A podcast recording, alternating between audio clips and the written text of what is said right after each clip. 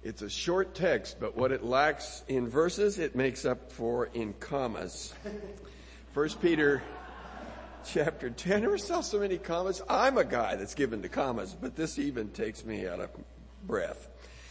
First Peter chapter 2 verses 11 and 12. Beloved, I urge you as aliens and strangers to abstain from fleshly lusts, which wage war against the soul Keep your behavior excellent amongst the Gentiles, so that in the thing with uh, which they slander you as evildoers, they may, on account of your good deeds, as they observe them, glorify God in the day of visitation. Let's pray. Father, we do pray that you would uh, make this text a part of the fabric of our lives.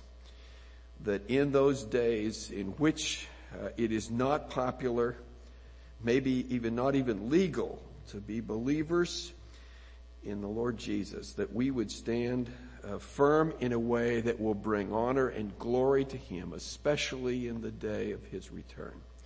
Pray for Tom as he speaks, and we pray for the Word of God as it's proclaimed throughout the world today. In Jesus' name, amen. Good morning. Up to this point, in his first epistle, Peter has focused primarily on what we need to know to live in a manner that is honoring to God. He's told us of our miraculous rebirth into a living hope, a hope that is always fixed on the grace that will be revealed to us when our Lord Jesus returns in glory. It's a hope that radically redefines the way we live here and now. Peter has also talked about the trials and testing that we should expect while we're here. And how God will use that testing to refine us and to glorify himself through us. He commanded us to be holy, always aware of how dearly costly our salvation was to our Savior and to His Father. He commanded us to fervently love our brothers and sisters in Christ and to long for the pure, unadulterated milk of the Word, the Word by which we came to life and by which we now grow. He told us about God's choice and precious cornerstone, Jesus Christ, upon whom He is building His spiritual house, using us as the bricks. And He told us who we are and whose we are. We are the chosen lineage of God. We are a royal priesthood, a holy nation, a people singled out by God to be His treasured possession forever. And then finally, in light of that marvelous identity, He told us that we have a God-given assignment. And that is to proclaim the excellencies of the God who has done all these things for us, who has called us out of darkness into his marvelous, astounding, amazing light. Now, beginning with chapter 2 verse 11, Peter is going to shift his focus from what we need to know to how we are to live. He's going to stay there for the rest of the epistle. How we are to live. The two verses that we're looking at this morning serve as a preface, a summation in advance of everything that Peter's going to say in the rest of this letter. The rest of the letter is all, of, all about glorifying God as excellent strangers while we remain here looking forward to our Lord's glorious return. Verses 11 and 12 that we'll look at today give us the big picture exhortation to be excellent strangers. And then the rest of the letter tells us what what that actually looks like. How that excellence plays out in real life.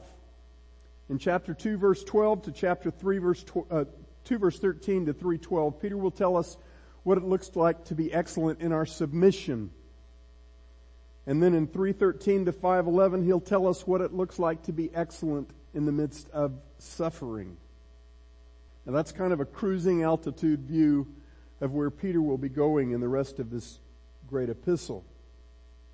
Here in chapter 2 verses 11 and 12, he urges us to be excellent strangers. And there are four parts to his exhortation. First, be mindful of your excellent identity as aliens and strangers. Second, be excellent inwardly. Then be excellent outwardly in your behavior. And finally, he speaks of the impact of being excellent strangers. First, be mindful of your excellent identity as beloved aliens and strangers. Now, Peter could have saved a bunch of words in verse 11 by simply saying, I urge you to abstain from fleshly lusts. But instead he says, beloved, I urge you as aliens and strangers to abstain from fleshly lusts which wage war against the soul. Is this urgent exhortation in a passionate and personal reminder of all that he has just been saying in the preceding verses about our new identity in Christ. And he must do so because the big picture exhortations in these two verses and the specific exhortations in all the verses that follow in this epistle are utterly dependent upon that new identity. Our amazing identity in Jesus Christ qualifies us to be called beloved. And That is a marvelous, marvelous salutation. That same adjective is used eight times in Matthew, Mark, and Luke, always in reference to Jesus as God's beloved Son. But the writers of the New Testament epistles use that same descriptive word 50 times, more than 50 times, in reference to us. Isn't that great? To the saints to whom they were writing. It is overwhelmingly the most common salutation in the epistles. And it is used by Paul, Peter, James, John, Jude, and the writer of Hebrews. All of them in reference to the redeemed of God. Every man, woman, and child who has been redeemed by grace through faith in Jesus Christ is called beloved. Beloved of whom? Who's doing the loving here? Well, first and foremost, we are beloved of God. In Romans 1 7, Paul said that he was writing that great epistle to all who are beloved of God in Rome, called as saints. But Paul and the other epistle writers also frequently refer to God's redeemed people as my beloved. In other words, beloved of the person who's writing the letters to them. And John makes a huge point in the third and fourth chapters of 1 John that all of us who belong to Jesus Christ love one another. The first and most wonderful thing for us to know and to understand about our new identity in Jesus Christ is that we are loved by God. And we are loved by God's true people. The second aspect of our new identity to which Peter draws attention in verse 11 is that we are aliens and strangers. Now this isn't just a passing observation. It's front and center in every exhortation that Peter is going to set before us throughout the rest of this letter. It's absolutely critical for us to understand and to have firmly in mind day by day, moment by moment, that we're not from around here. When God saved us through faith in Jesus Christ, He remade us. He gave us new birth. And He gave us new citizenship. He made us citizens of His heavenly kingdom. We are no longer citizens of this cursed world.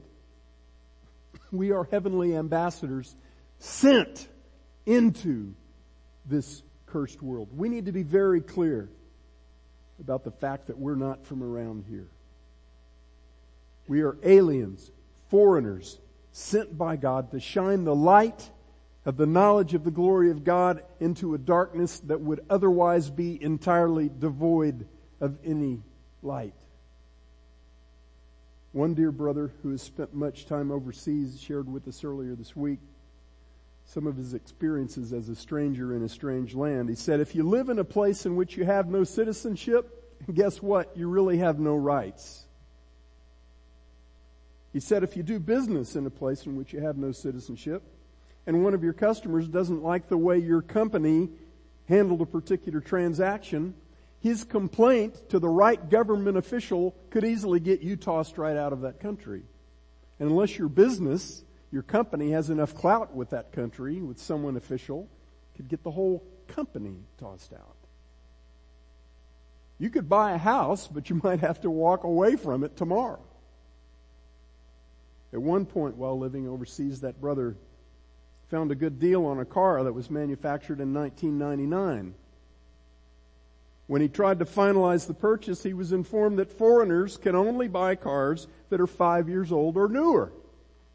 In other words, foreigners have to spend a lot of money to buy a car.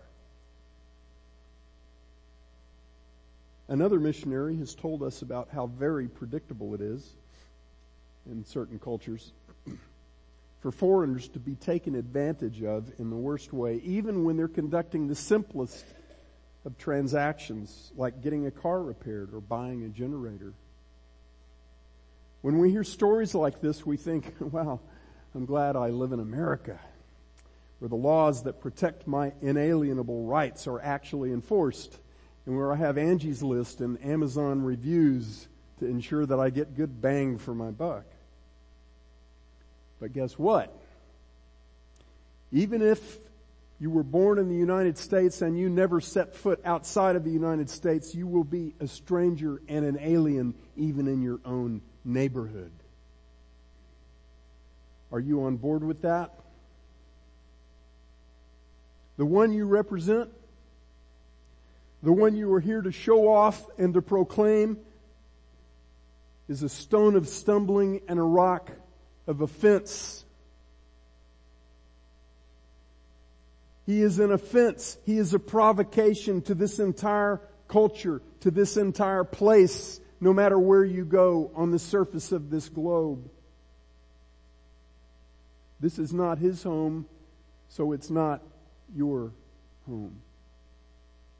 No place on earth is home to us until Christ returns and makes all things new and reclaims all that he has created.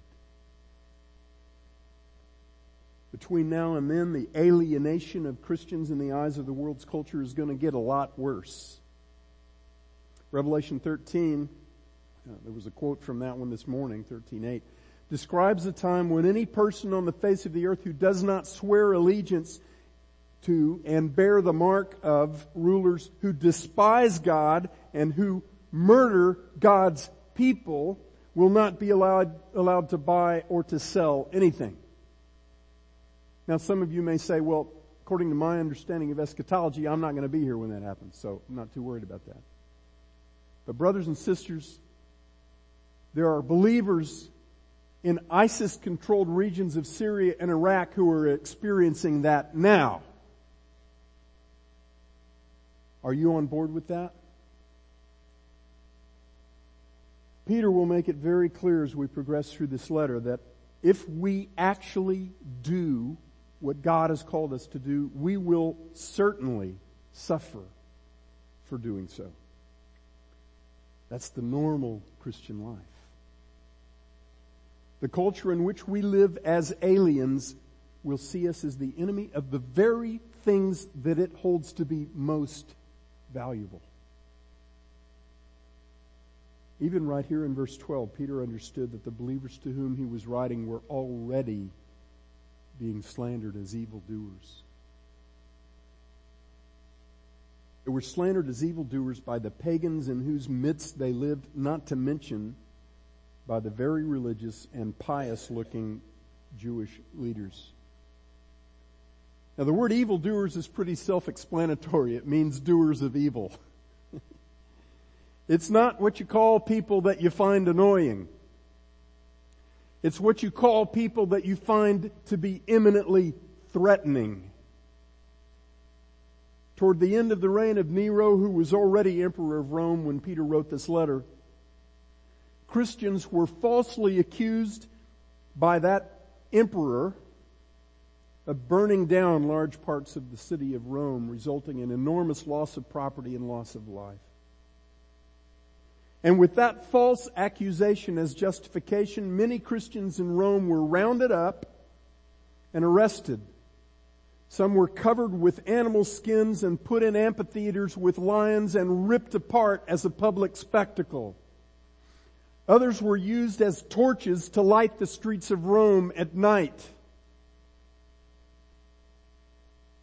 We live in a place in which the rule of law still holds considerable sway for now. And lions are not indigenous to this continent. But beloved, in case you haven't noticed, in case you haven't noticed, the days of culturally acceptable Christianity have come to a screeching halt. And there are Christians in many other parts of the world thinking, welcome to our world, Americans, American Christians. God says that's the way it must be for us who belong to Him if we are truly following Christ. Are you on board with that? Please track with me on this because it's of very great importance. If you are a child of God and if you are living out your true identity day by day, those who love this world will hate you. Jesus made it eminently clear in John 15 when he said to his disciples, if you were of the world, the world would love its own. But because you are not of the world, but I chose you out of the world, therefore the world hates you. Remember the word that I said to you, a slave is not greater than his master. If they persecuted me, they will persecute you. If they kept my word, which they didn't, they will keep yours also. But all these things they will do to you for my name's sake, because they do not know the one who sent me. From the glories of heaven into this cursed and corrupt and decaying place where he, Jesus, was as foreign as foreign gets. And now Jesus has redeemed us. And he has made us citizens of that same heavenly kingdom from which he was sent. He has made us sons and daughters of the Most High God and He has sent us into this world just as He was sent into this world. The world hated Him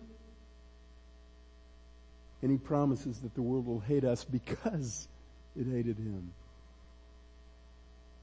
You and I, beloved, are not just strangers in this world. We are unwelcome strangers. Read Hebrews 11 and you'll see just how unwelcome. You don't have to try to be peculiar. You are peculiar. You don't have to try to be an offense to this world. Some Christians think that that's part of the assignment. But if you're following Christ, you are an offense precisely because the one that you're following and imitating and representing is the greatest offense to the way of this world that has ever existed. Are you on board with being an unwelcome stranger no matter where you live in this world? Or are you instead holding fast to the rights and privileges that belong to those who belong here? We need to know with great clarity and we need to embrace without hesitation who we are, whose we are, where we're from, and why we're still here. First, we need to be willing strangers and aliens.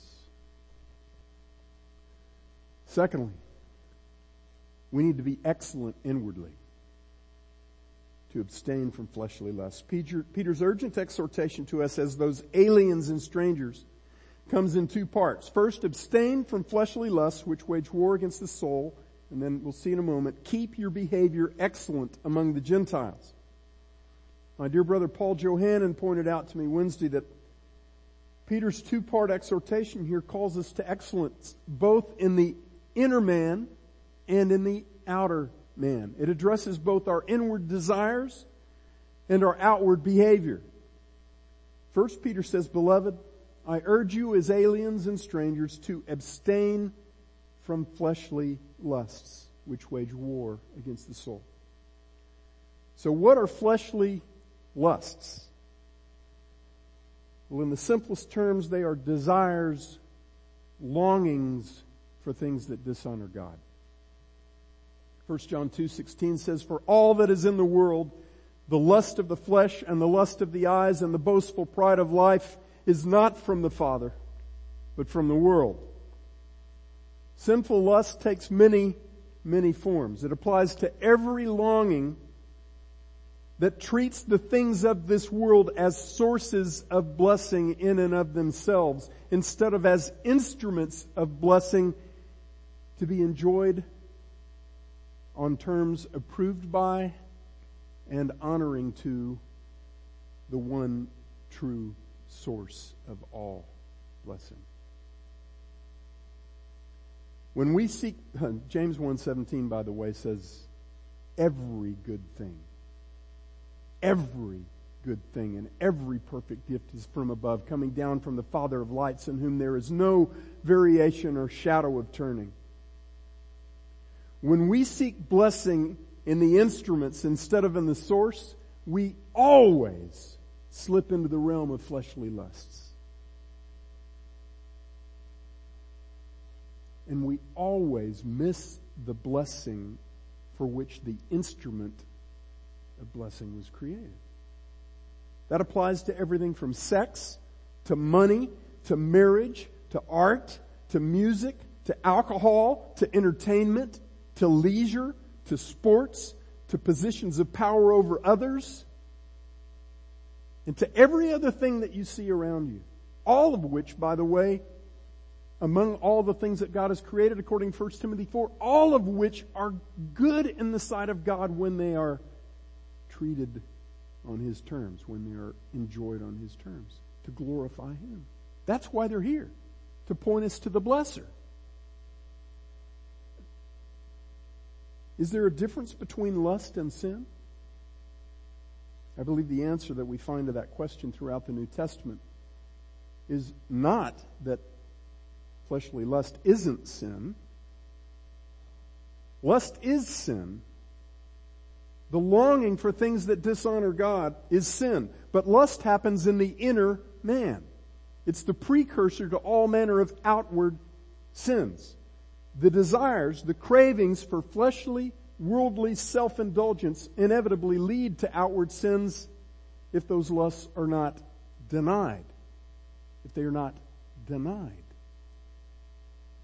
James 1 verses 14 and 15 says, each one is tempted when he is carried away and enticed by his own lust.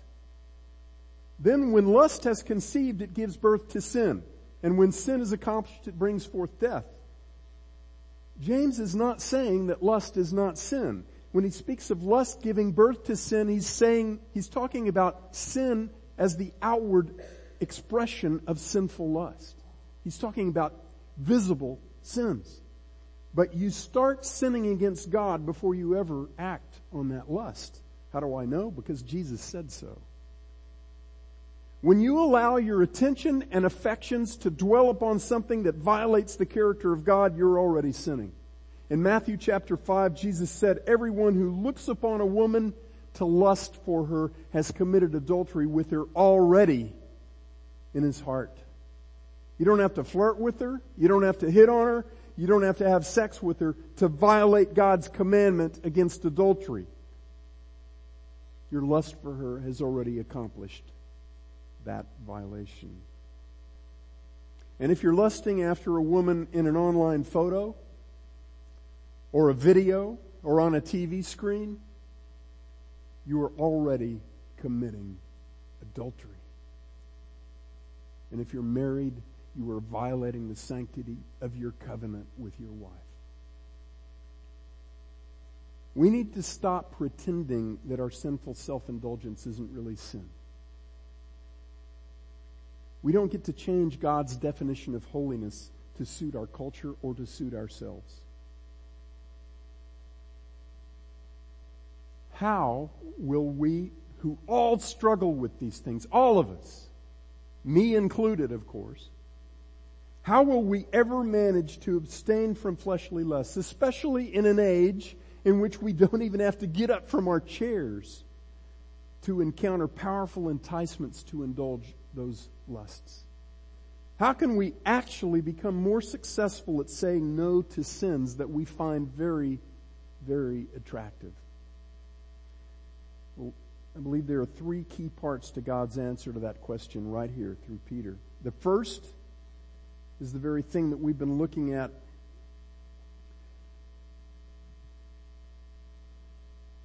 that we've been looking at up to this point. We abstain from fleshly lusts as strangers and aliens. A clear understanding and embrace of our set apart identity as born again, redeemed agents and image bearers of God is absolutely indispensable both to inward and to outward excellence as children of God. That's what makes all the difference between legalistic, joyless, burdensome obedience and liberated, joyful, fervent obedience.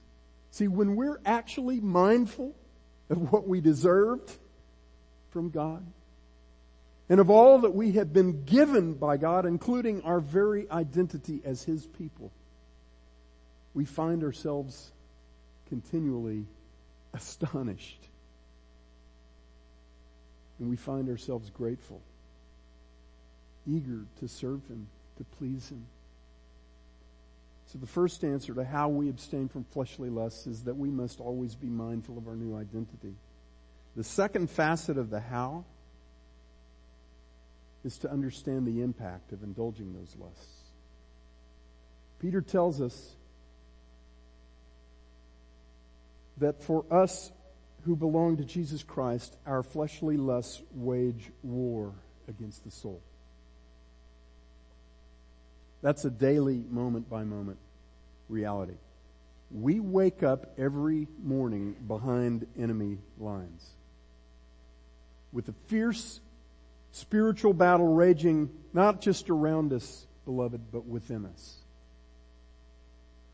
If we act as if that battle does not exist, we become sitting ducks for the deceptive and very, very attractive wiles of Satan.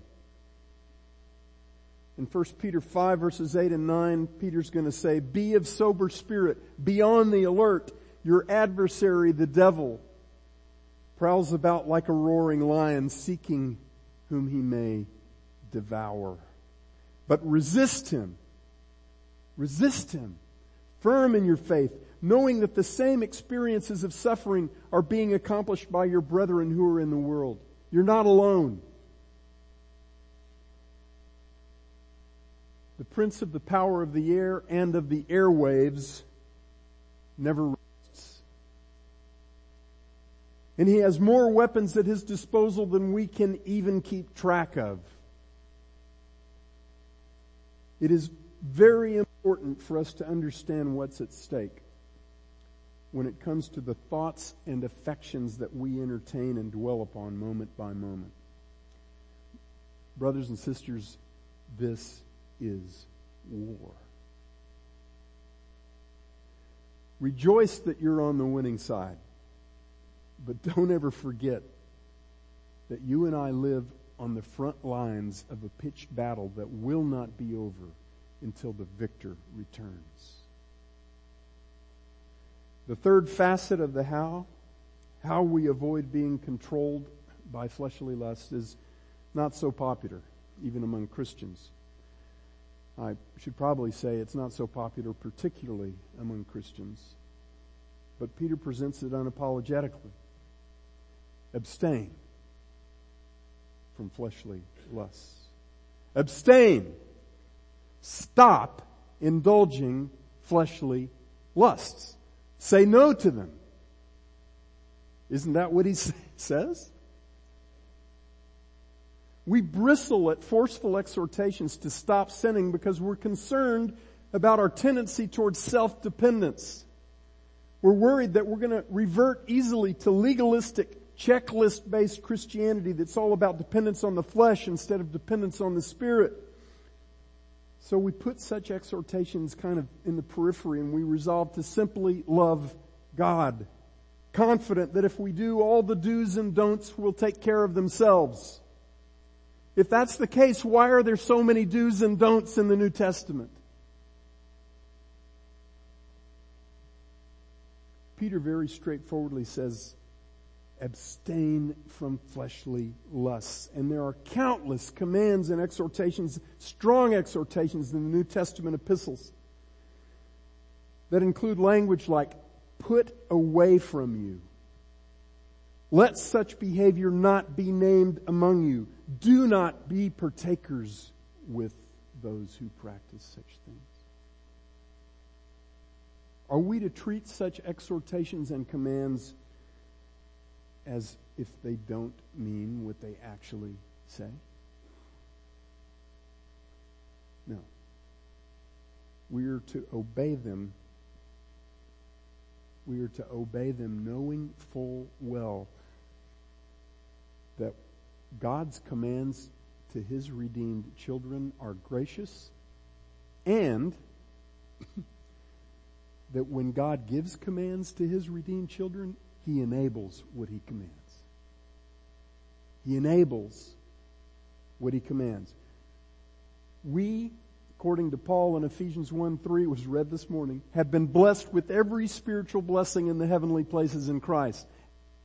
Ephesians 1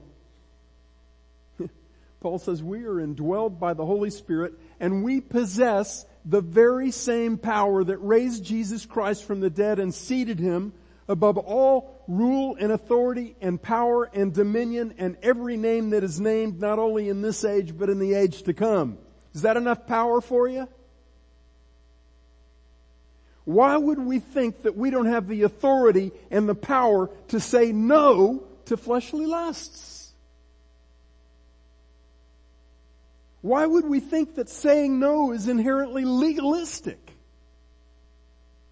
Beloved, abstain from fleshly lusts, knowing and prayerfully acknowledging always that the one who gives you the power to do so is God the Holy Spirit who lives within you. We get so worried about figuring out the mechanism of sanctification that we don't act in a sanctified way. Say no with authority and with great confidence in the Spirit who indwells you that you might live excellently for Christ. But also know that the exhortation to abstain, to stop the things that dishonor God is only half of his prescription here. We have a superior assignment. We have an amazing assignment that pushes fleshly self-indulgence right out the door. It leaves no room for it. It is the, the expulsive power of a superior affection and of a superior assignment. And that's where Peter goes next. the second half of God's prescription for excellence as children of God is to be excellent outwardly. Keep your behavior excellent among unbelievers. Our new identity is still very much in focus in verse 12. As those who are not from around here, we are called to keep our behavior excellent among those who are currently from around here. Now what excellent behavior does Peter call us to display to an unbelieving world? well, stay tuned because everything Peter's going to say from verse 13 of this chapter all the way to the end of the epistle will answer that question for you. So I'm going to go to the next question. How do we keep our behavior excellent? Again, there are three facets to the how and they look just like the ones we just saw.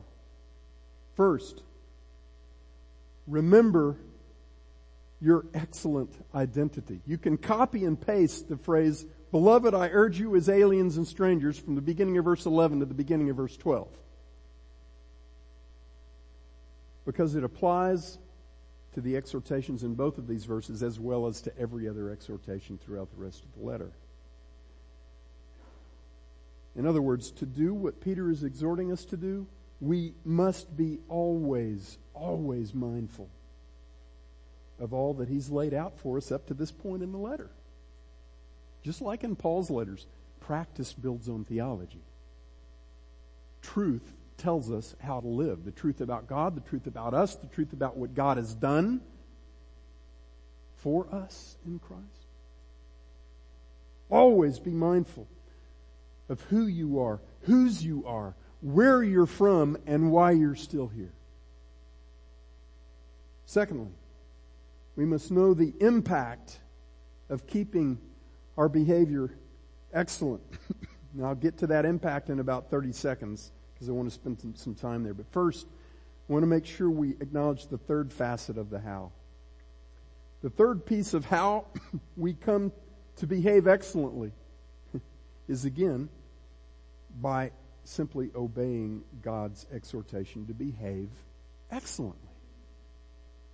There is nothing legalistic about resolving to obey what God commands acknowledging always that the power and authority that turn that resolve into reality comes from the indwelling Holy Spirit. The commands that God gives us never exist in a vacuum. They never stand by themselves with nothing to energize or enable or motivate them. But beloved, they do stand. And the God who has enabled us to obey all that He commands intends for us to do so. We will fail. Read 1 John 1 9. But it won't be God's fault when we do. It won't be because He has not given us the power and the authority and the enablement to choose rightly. To wrap up, I want to consider what Peter presents in verse 12 as the impact, the very practical goal of our excellent behavior. And this goal is itself a key factor in the how. Knowing what God will do with our excellent behavior is a huge factor in our motivation and our resolve to behave excellently. The goal, the impact is that those who slander us as evildoers today may, on account of the good deeds that they observe in us today, come to glorify God in the day of visitation. There's a very interesting thing that happens with that word visitation when you compare its use in the Old and New Testaments. In both Testaments, it applies, it refers to a visible, tangible intervention by God in His creation in the lives of human beings. In the Old Testament, those interventions include both God's acts of judgment and His acts of deliverance, of salvation past, present, and future. But in the New Testament, there are only four other references to, to God visiting men besides this one in 1 Peter 2.12. And all four are in the Gospel of Luke. And all four are talking about Jesus coming from heaven to earth to save and redeem. Now that doesn't necessarily mean that Peter's reference here to the future day of visitation doesn't include Christ's work of judgment. I think it probably does include his judgment. but the goal of which Peter speaks here is that when Christ comes next time, unbelievers who slander us now as evildoers will glorify God then. God is using our excellent behavior now to draw the souls of lost men and women and children to faith in His Son so that they will be eternally saved. Now I'll grant that God will be glorified even in condemnation. But I don't believe that's Peter's point here. I believe he's talking about God using our obedience to move people out of darkness into light. We, of course, are not sovereign over the hearts of men. We don't save people and we don't condemn people. But we are accountable to God to live as agents and image bearers of God, of Christ, who has so marvelously saved us. Every single thing we do, every single thing that we do either honors God or dishonors Him. There's no neutral activity in this earth, in this life. Our behavior either adorns the doctrine of God, the revealed truth concerning God our Savior, or it denies and undermines that doctrine. Fortunately, you and I don't have to convince lost men of anything. That's God's job. But our proclamation must be a convincing proclamation. It must be worthy of being believed. If we proclaim with our mouths the excellencies of God who has called us out of darkness into his marvelous light, and then we behave as if we're still fond of the darkness, we give lost men no reason whatsoever to listen to our proclamation, and we give them every reason not to. How convincing is it to unbelievers in our culture when we say, for instance, that it is well with our souls entirely because of Christ's accomplished work on the cross, and then we grumble and complain right along with those unbelievers about how bad our earthly leaders are. And we act as if our well-being actually depends on what those leaders do or don't do. I've handled that test badly more times than I can count. But one day, very recently, I was sitting in a waiting room for 45 minutes while the latest news about the presidential race was flashing across a big, across a big screen TV in front of me. The dear man sitting right beside me started to wax eloquent about how awful things have gotten with politics in the U.S. and how badly our nation has declined morally and socially just within the last 10 years. I had my Bible with me in my ever present backpack that my wife calls my man purse. So I took it out and I flipped over to Psalm 146.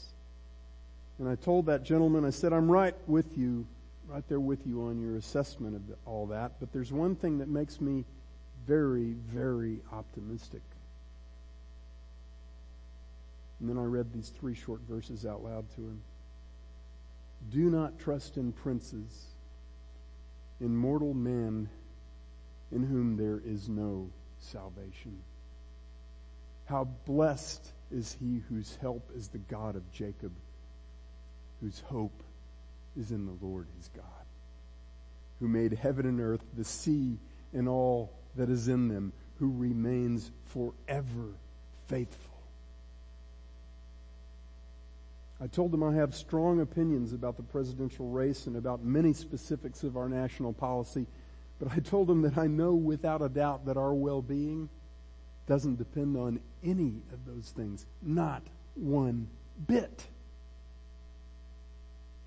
I told them that my confidence is only in the God who made everything that we see, and He never disappoints. He quickly changed the subject.